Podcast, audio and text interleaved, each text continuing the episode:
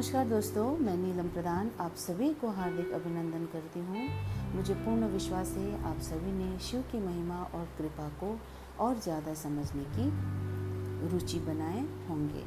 और ऐसा है तो इतना तो ज़रूर जानिए कि आप एक महान आत्मा ही हो सकते हैं। तो दोस्तों, आज हम सुनने जा रहे हैं श्री शिव महापुराण के विदेश्वर संहिता से बारहवा अध्याय। प्रसंग है शिव क्षेत्र विवेचन।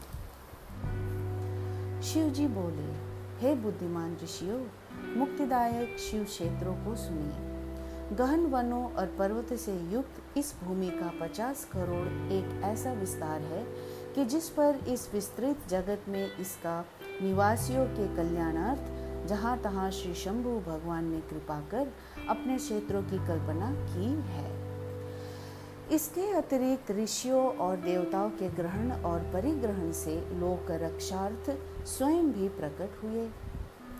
अनेक ऐसे क्षेत्र है कि जिनमें सर्वदा स्नान, दान और जप आदि करना योग्य है और न करने से दुख दारिद्र तथा गूंगेपन का विकार मनुष्य को घेर लेता है। अहो ऐसे भारतवर्ष में प्राण विसर्जन करने वाला मनुष्य ब्रह्मलोक को प्राप्त कर पुनः मनुष्य योनि को प्राप्त करता है। क्षेत्र में पाप करना वज्र की तरह दृढ़ हो जाता है। अतएव, हे मुनियो, पुण्य क्षेत्र में निवास करने पर किंचित भी पाप न करे। और जैसे भी हो, सके मनुष्य को चाहिए कि वह सर्वदा पुण्य क्षेत्र में ही निवास करे। गंगा आदि नदियों के तट पर अनेकों तीर्थ है। साठ मुख वाली सरस्वती नदी बड़ी ही पुनीत है। उसके तट पर निवास करने वाला ब्रह्म पद को प्राप्त होता है। हिमालय से निकली शतमुखी गंगा नदी पतित पावन है। उसके तट पर वास करे अथवा काशी आदि अनेक पुण्य क्षेत्र है कि जिनमें जाकर बसे। सोनभद्र के तट पर बसे।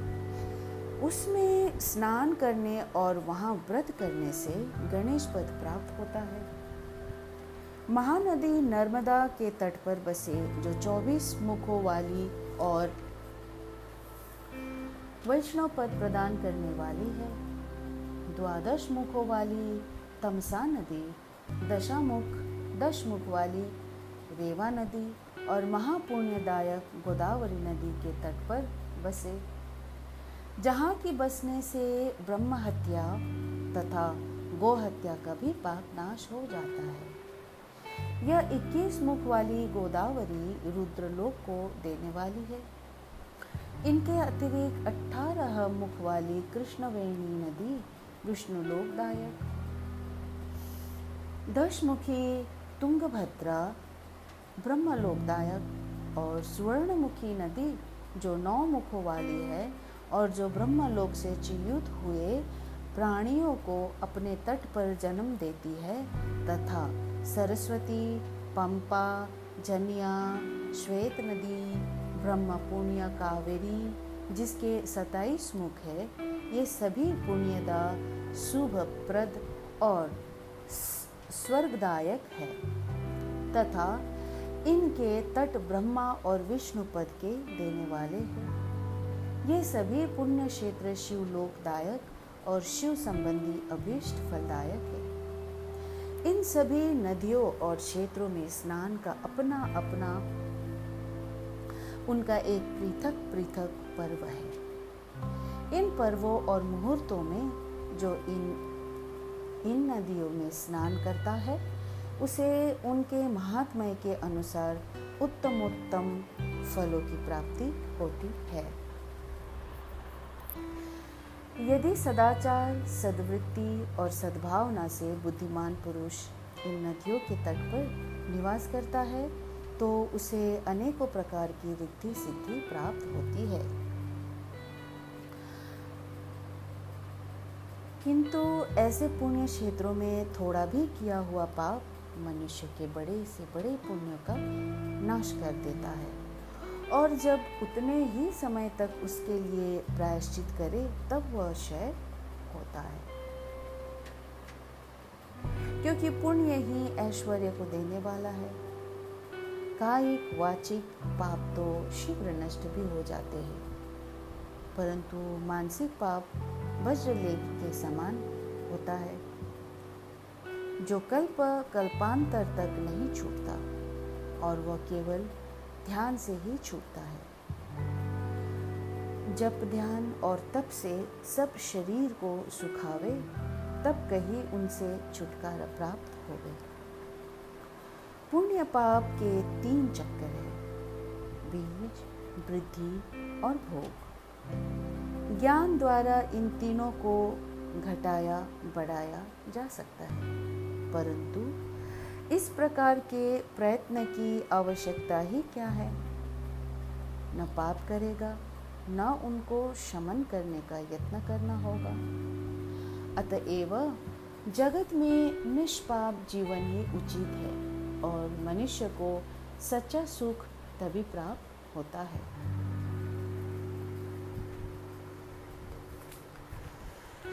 तो दोस्तों, आप श्रवण कर रहे थे श्री शिव महापुराण के विदेश्वर संहिता से बारहवा अध्याय। आपने इस अध्याय में शिव क्षेत्रों के बारे में जाना, नदियों के बारे में जाना। मैं अपनी व्यक्तिगत भाव रखना चाहूँगी कि जिस तरह से इस अध्याय में कहा गया है कि यदि सदाचार, सदवृत्ति और सद्भावना से बुद्धिमान पुरुष इन नदियों के तट पर निवास करता है तो इसे उनके, इसे अनेक प्रकार की रिद्धि सिद्धि प्राप्त होती है। निश्चय। नदियों के तट पर रहेंगे तो वहाँ पे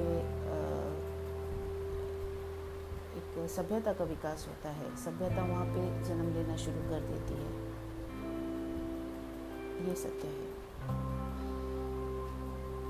इसका अर्थ मैं यह समझती हूँ कि जल एवं जल के स्रोत हमारे लिए जीवनदायक है। सभ्यता जल के आसपास ही जन्म लेती है, बनती है और चलती रहती है।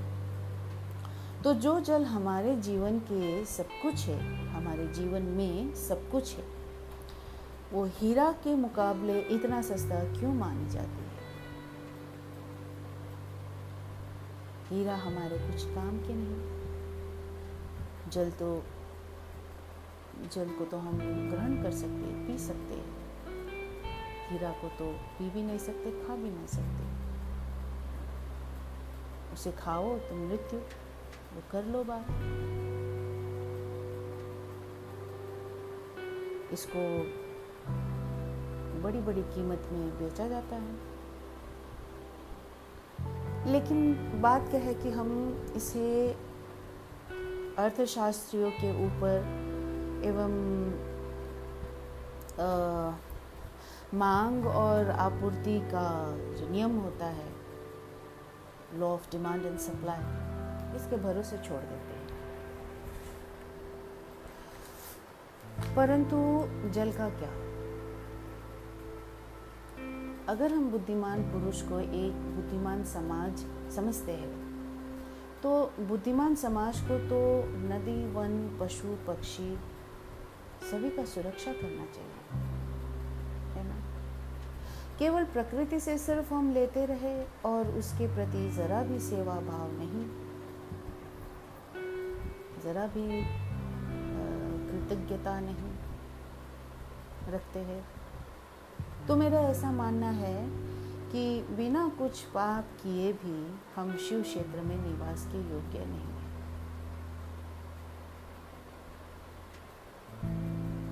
तो दोस्तों, ईश्वर हम सबको कम से कम वास्तविक सेवा, भाव रखने की बुद्धि प्रदान करे।